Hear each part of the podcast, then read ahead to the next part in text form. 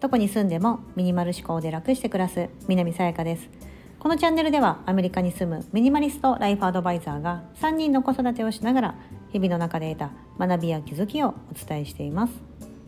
今日は私がなぜ今の活動をしているのか南さやかストーリーというテーマでお伝えしたいと思います。非常に個人的なことでございます。ご興味のある方だけ聞いていっていただければと思うんですが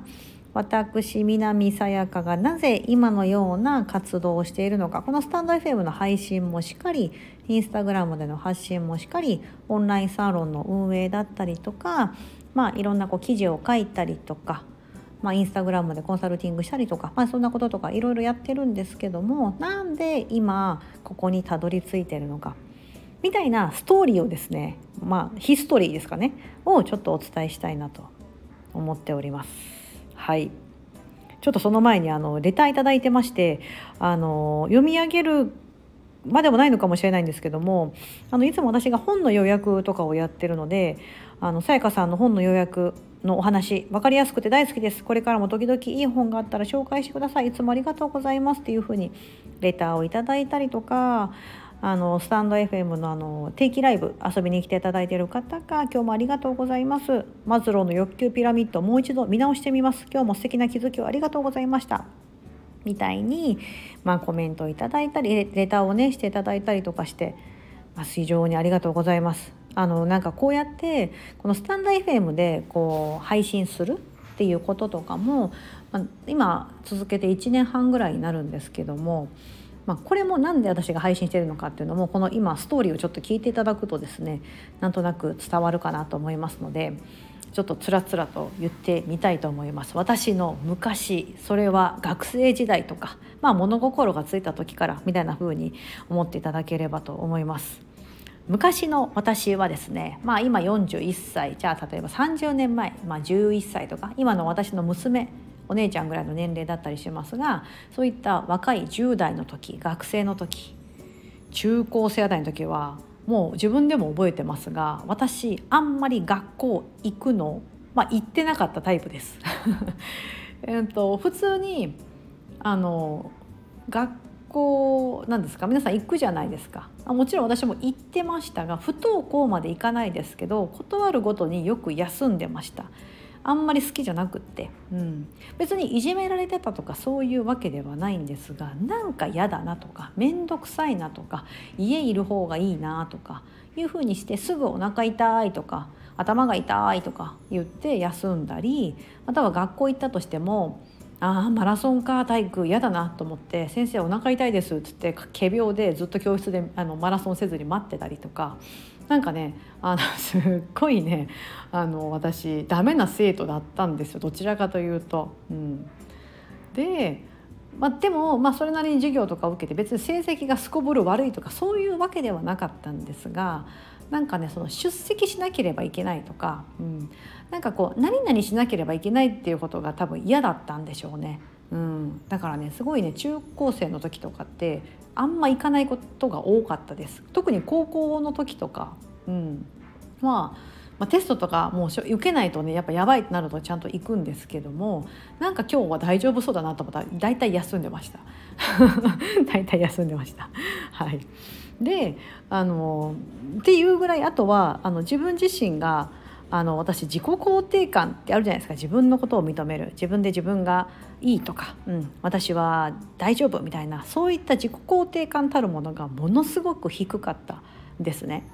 基本自分のこと嫌いですしすぐ人と比べて私ここできてないとか。まあ、中高生だったらすごく美容とか気にするじゃないですか「わあなんとかちゃんは肌綺麗なの私ここにニキビがある」とかめちゃめちゃ気にしてるタイプで、うん、あの自意識過剰だなって今思えば思うんですけども、まあ、思春期であるがゆえにかもしれませんが非常になんかそういった10代を過ごしてました。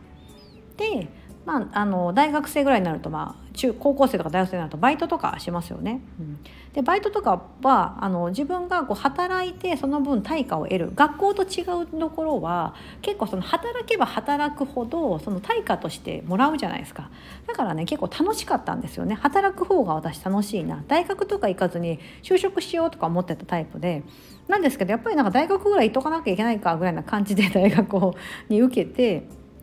まあ、大学生しながらももう基本的大学ほとんど行かずずっとバイトばっかりしてたんですよね。うん、なんですけどバイト結構楽しくてやってたのにもかかわらずあのでなんかその結構そのバイトの,、まあそのね、オーナーみたいな人からもあのよくやってるねみたいな感じで言ってもらえてなんかで参加しなきゃいけない会があった時になんか面倒くさくなっちゃって私行かなかったんですよね行きますとか言ってたんですけど行かなかったりとかしてそうすると後からそのオーナーにさやか来るって言ってたじゃないか。残念だみたいな。がっかりだよみたいなこと後から言われたりしてすごいなんかね行かなかったことを後悔したりとか、まあ、ちょっとショックを受けたりとか。でそれ別にそのアルバイトだけじゃなくて高校の時も。えーと、学校にですね別に仲の良いお友達とかいたいたんですけどよく学校休んでたんですよね。だからなんかお友達が、まあ、私のことを心配してくれてもそうなんですけど「さやちゃんちゃんと学校来なきゃダメだよ」とかいうふうにこう励まし激励的な感じで、まあ、こう手紙をくれたりとかねしてくれるんですけどなんかそれに対してなんかこうみんなの期待を裏切っちゃってるじゃないけどがっかりとかなんかもっとできるよみたいなこととか言われるんだけどなんだかなそのちょっと私の中では当時はもうなんかほっといてみたいなところがあったんですよね。うんうん、あの私だってやりたいんだけど頑張りたいし行きたいけどなんか行けなかったんだよね みたいな。そう。という部分がめちゃめちゃあったんです。うん、でも同じような状況の方いるんじゃないかなとちょっと思ってたりします。うん。えーと、確かに行けばいいだけなんだけどなんだか気が乗らないとか、うん、だってねその別にその会に行けばいいだけだし。で学校も、まあ、その会とか学校とかもそうなんですけどなんか行かなくっても別に周りに迷惑かけないしなだったりとかまあなんかこう困勉強がね学校行かなくて勉強ついていけなくて困るのって自分自身じゃないですか。うん、だからまあ周りに迷惑かけてるじゃなくて自分自身が後から困るだけだから自分で処理しようみたいな感じでもう自分でなんか自分の中で納得していかなかったりとかでしてるんですけどそれはやっぱり周りから来なきゃダメだよとかなんで来ないんだがっかりだみたいな言われた時とかでやっぱそういうので自分を責めちゃったりとかして。まあ、後悔とか責めたりすることで10代20代の頃ってのものすごく自己肯定感低かったです私何もできないしなとかまあまあ常に思ってました。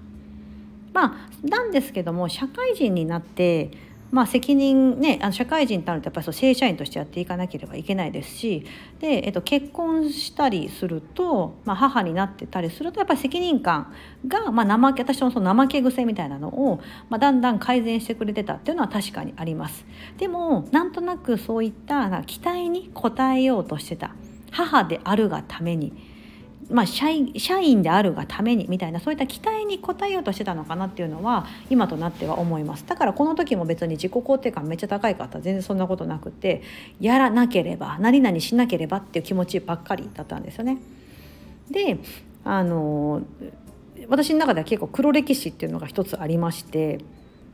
私27歳の時に結婚したんですよね。なんですけど結婚した後あのその仕事の部署を変わったりしてそこで、まあ、自分の実力のなさだったりとかその仕事があの自分の中で賄えなかったんですよ、うん、責任ある仕事させてもらってたんですけども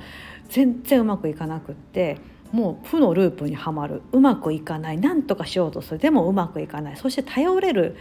頼ろうという気もない。なんか何か自分でやらなきゃ。で頼ったとしてもなんかこううまく反応をもらえなかったりとかしてなんかすごい環境的にもあまり良くなかった。のもあるかもしれませんがなんとか抜け出そうとして頑張るんだけどもどんどんドツボにはまっていってもう激痩せしちゃって。でもその時新婚だったんですよ。新婚ほやほやなんですけどほぼ家に帰れないようなあのもう終電逃してタクシーで帰ってあの始発で出社するみたいななんかそんなことをなんかやってたんですよね。夫も心配もちろんしますしでも私もいやあの私の仕事のことだからほっといてみたいな感じでなんか夫に言うのもなみたいな夫とはまたちょっと役割が違うしなとかでなんかもうあのその時めっちゃ黒歴史で結局その後数ヶ月経って私うつみたいになってしまって、まあ、心の病にかかり仕事を退職あ退職じゃない休職したんですよね。お休みをもらわなければいけないぐらい働けなくなってしまったりとか、まあ、その時あの流産してしまったりとかっていうような結構黒歴史があるんです。27歳。結構いい時ですよね。しかも新婚ほやほやなのにみたいな。っていう実は暗黒時代あるんですね。なんですけど、まあ、あの今のその流産の後今の第一子の娘である子を授かってもなんとか、まあ、出産することができて、まあ、母である自家あの責任だったりとか子育てに追われながらもいろいろありで子供が2人目も生まれて、まあ、その時にその後2人目の子が2歳の時にですねシンガポール夫がシンガポールにまあ赴任するっていうことが決まり私もじゃあ家族でついていきますと。そしてシンガポールでもじゃあ仕事をということで、まあ、役割を与えてもらったのででそれを全うしようと思って初めめっちゃ頑張ってたんですけどまあもう当時当初もまた空回りでした。子育てしながらですし英語も全然できないしシンガポールに行ってもう半年ぐらいは仕事しに行ってるっていうかもう邪魔しに行ってるって言った方が正しいぐらいのもうプライドなんか投げ捨ててとにかくがむしゃらにやってた。でも何の成果も出てないみたいな。またまたそういったもう私何にもねやべえみたいな何にもできないなっていうようなそういったのはあの私それが当時なんだ31歳ぐらいの時かながありました。だったんですけどもその後ですね、まあ、天気が私の中で訪れました。どんな天気かと言いますとあの当時、まあ、シンガポールで仕事をさせてもらってました、えーと、働いて1年過ぎたぐらいかなであのその時に上の一番上のお姉ちゃんがですね小学校に上がるタイミングになったんですよね。でやばいと小学校に上がったらその今の仕事をなんか続けていくのは難しい時短にするのかその雇用形態を例えば正社員でやってましたがパートタイムとかみたいな感じでこうフレキシブルに働けるようにするのかそうするとほら夏休みとか長期休暇とか対応できるじゃないですか。そういったふうに形態を変えるのか要は自分のキャリアを一旦ちょっと止めるというか下げるみたいなところですよね。にするのかあとは仕事をま辞めてしまうっていうのも手、まあ、休むっていうのも手ですよね。っていうのがあるのか。はたまたシンガポールはそのヘルパーさんですよね。住み込みのヘルパーさんとか雇って夫婦共働きっていうのが当たり前の国なんですよ。だからそういう制度めちゃめちゃ整ってて。なのでそういうヘルパーさんを雇うのかみたいな3つの選択肢の中でどれか選ばなきゃいけないなって状況に陥った時に私はもう悩みに悩んだ末ヘルパーさんを雇う。自分のキャリアを止めずに一回やってみようっていうふうに選択してヘルパーさんを雇ってあのいろんなことを教えて家のことをやってもらったり子どものお迎えやってもらったりご飯作ってもらって家の掃除してもらったりとかっていうことを初めて自分の家族以外のとの要は対価を払うことによってその労働力を賄うじゃないですけどってことをやったんです。それが一番大きな転機だったんですがそれがものすごい私の中でターニングポイントだったなと思うんですよね。もちろん初めは大変だったんですよ。世のその全然ね文化も違うし話す言葉も違うあのヘルパーさんを雇うことによってしかも一緒に住むことになるので、ね、いろんなこうあのことを分かってもらわなきゃいけないしこちらも相手のことを分からなきゃいけないルールだったりとかいろんなこと、まあ、手続きとかもそうですしそんな中でもいろいろ初めは大変でしたがだんだん慣れてきてそうするともうやっぱり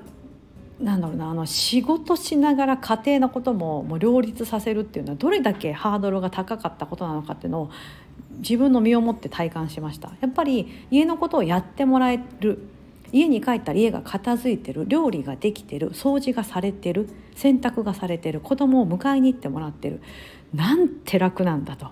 私はその分仕事に集中できてもし子供が熱出したとしても自分が休まなくてもいい状況っていうのを作り出せているんですよね。だからその自分が仕事に集中できますしであの帰った後も子どもたちに余裕を持って接することができてもうなんか子供もハッピーだし私もハッピーだしキャリアも上がるしみたいな風にして大きな転機が訪れてあ人に頼るって大事なんだとなんで今まで全部自分でまたは夫婦だけでやろうとしてたんだろうみたいな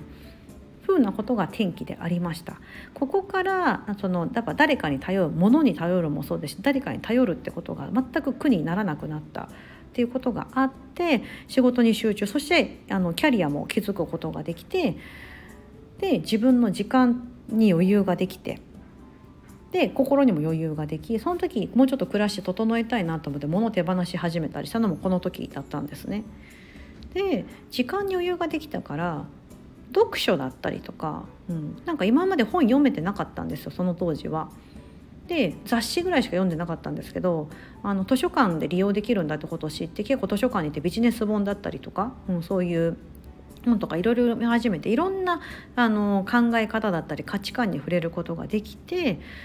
でそこで結構自分の中の視野が広がっていったなというのを感じてます。はい、でまあ、その後あのアメリカのニューヨークの方に引っ越してくるんですが、まあ、今度はそのやっぱり仕事をこっちで続けていくのが非常に難しいなという状況になって会社を辞めるかそれともま頑張って復帰するかみたいな話になった時に。えーと、その時はですね時間とかやっぱりその自分の価値観のあの考え方があったりあとは SNS、まあ、インスタグラムでちょっとあの発信を始めたりしてみてたんですよね。なんかその何もない、まあ、会社を休んでる仕事を休んでるんですけど何かなんかこうできないかなと思ってちょっとこう自分の中でやってみたりしてたんですよね。あちょ少し手応えも感じててあなんか自分でちょっとできるかもな。そういった今ってオンライン特にコロナ禍の後だったんでオンラインっていうあの非常にこう世界がこうオンラインでつながってるっていう状況になったのででもうあの夫の足を後押しもあって会社を辞めたんですよね。うん、で辞めてでこの時にはもうそのあの別に自分の当てはないけどもおちびちゃん一番そのおちびちゃんまだ1歳だったんですけどあの保育園に預けるっていう選択をまず最初にとって自分の時間をしっかり確保した上で自分が何ができるのかみたいなところであの、まあ、確立していったようなのが今の道筋なんですが。うんあの同じそのオンラインでつながってたりとかオンラインであのやることによって同じ志を持った人とつながれたりとか SNS の発信ができるとか、うん、ことが結構今の中の私の中でそのベースとなっていることだったりします。あとはそのヘルパーさんを雇ったことで、まあ、時間だったりとか心の余裕が生まれた。人に頼っていいんだ、うん、っていうことで今でそのの活動につながっているんですがこの今こうフリーランスとして3年目になってるんですけどもこう自分であの今までは会社にずっと雇われてて与えられたことに対してその分こう成果を出すことで対価を受け取る、うん、雇用されてた形になるんですけど自分が考えて自分が提供するものだったりとかに対してその対価をもらう。自分で新しく何か価値を生み出すみたいなことがあできるんだっていうことを感じれた。もちろんそれは使ってるツールとしてはオンラインでの、インスタグラムのその発信活動このスタンド FM もそうですよね。発信することでその共感してもらったりとか私のことを知ってもらってってことになるんですがこれは非常にその私の今のこのストーリー道筋を今ちょっとお伝えしてきたんですけどもあのベースとなってるなと誰かに頼っていい、うん、そして世界はつながっている今こうやってオンラインでつながっているんだみたいなオンラインでやるってことはただの手段になりますが、うん、もちろん誰かに頼るのも手段になるんですけどあ自分でこうやってできるっていうそれがやっぱり自信につながったり自己肯定感につながったりとかしてきたんですよね。うん、で今まではこう何かいろんなことを諦めてきたんですよ。仕事してるからなんか家のことができないだったりとか、うん、しあの家の子なんか子供がいるからこうだとか、うん、今ここに住んでるからこうだみたいな感じでいろいろと自分の中で制約だったり諦めてるところがあったんですが今は欲張ること、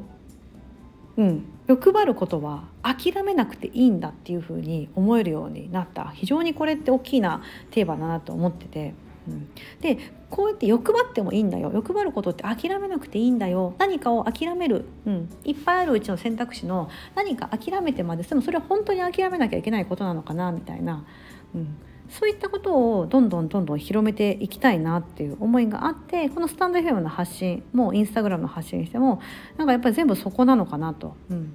もっといけるんじゃないか。やれるんじゃない？自分勝手に楽していたっていいじゃんみたいな。私が昔10代の時に私だけの問題だと思っててみんなに責められてたこと？学校休むことだったりとか、うん、まあ行っても行かなくてもいい会に行きますって言ってても確かに口約束で言ってて破ってしまったことは良くないことなんですががっかりだって言われたことだったり、うん、に対してなんだろうなそのもっとなんだろう楽に生きてもいいんじゃない？ってすごくあの私広めたいんだろうなって思ってて、うん、かつなんかこのそのままの自分今の自分のままで全然いいから自己肯定感が高いからいいってわけじゃなくて自己肯定感が低かったとしてもいいんですよね。うん、だからそのままの自分でいい。そのままの自分じゃダメだと思ってる人をゼロにしたい。し欲張ることを諦めなくていいいいよってことも広めたいし、うん、なんかそういった思いで活動しているんだね。っていうことを、まあ、今日ですねあの美里さんというね私のあの運気アップとか運気とか見ながら伴走してくれてるあの美里さんっていうコーチがいるんですが前もお伝えしたミーマンっていうねあのスタイフでも配信してるミーマンシャーマンことミーマンなんですけどとのなんかそのセッションの中で出てきていやすごいな確かにと。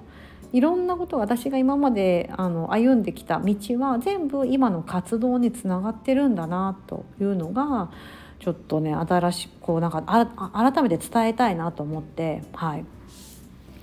なんかこう私が今今なぜ今の活動をしているのかそれにはこんな私の、まあ、黒歴史だったりとか昔のストーリーがあった上での今があるですよね。でなんかこの別に私会社員だったら会社員ですごくいいと思うんです昨日お伝えした定期配信あ昨日じゃない昨日かの中でもなんか一人で早く行きたいんだったら一人でやればいいけど大きなことやりたいんだったらもう会社とか組織とかに入ってみんなでやらない限りは絶対成し遂げられないんですよね、うん、自分一人でできることってすごく限られてるからフリーランスっていう形は結構そのなんだろうな力としては多分弱くなると思うんですよ。一個人の力になってくるから。うん。なのであのこれはあくまで手段の一つになりますけど私は今それを選んでそれで突き進んでいってますが、うん、でもそういったことに実は今こう大きな組織の中にいて、うん、ちょっとそれに疲れてしまった、うん、ちょっと一度フリーランスっていうの興味あるなとかいうのであればあの私今度キーコンさんと3月にですね教えてフリーランスっていうことでフリーランスってこういうことがあるよねとか、うん、であの私のそのやってきたことだったりどんな経緯をもとに今があるのかそして今どうやってやりくりしてるのかとか、うん、ってこととかもあの皆さんにあのお伝えできるんじゃないかと思ってそういった回もちょっと用意しております。はい、あの概要欄にそれはあのキコさんがねあのお申し込みのねフォームフォームはまだ開いてないんですけどお申し込みは来週の28日からになりますがその詳細こんなことをやりますよみたいな中身をあの作ってくれてるのでその URL 貼っとくので是非よかったら覗いていただければと思いますしあのお時間が合えば是非遊びに来ていただければと思ってます。今日はですね結構長く話してしまいました 私がなぜ今の活動をしているのか南さやかストーリーということで赤裸々にですね私の昔の暗黒時代だったりとか天気が訪れたことだったりとか、うん、結構ちょっと、ね、順風満帆に今まで全然来たわけではなくっていろんなことを乗り越えながら、まあ、今があってそして今の活動に全てつながってるんだなっていうことをお伝えしたいと思いました。はい、そしてこれを導いてくれたミーマン。美里さんありがとうございます。本当に、うん、なんかこうやってあの改めて自分自身を振り返りながら自分のコアとなってるところですよね、うん、核となってるとこは何なのか。ついついねブレがちなんですよね。あのなんか一人ブラック企業になりがちなんですよ。フリーランスって結構そうなりがちなんですけどね、別に働こうと思ったらいくらでも働けちゃうし考えようと思ったらいくらでも考える。なんかこうプライベートと仕事の差がなくなりがちなのであのちゃんと自分で律していかなければいけないところなんですがやっぱり一人でやっていくとこう悶々とあの負のループにはまってしまうこともあると思うんですがそういったことをですねあの一緒にこう寄り添いながら道を開いていってくれる、うん、やっぱそういう人いてくれると本当にありがたいなと思っています。はい。今日は私がなぜ今の活動をしているか。南さやかストーリーということであのつらつらとお話ししました。ここまでお聞きいただいた。皆様本当にありがとうございます。もしよかったらコメント欄に感想などまたはレターいただけると嬉しく思います。はい。今日が皆様にとって素敵な一日になりますように。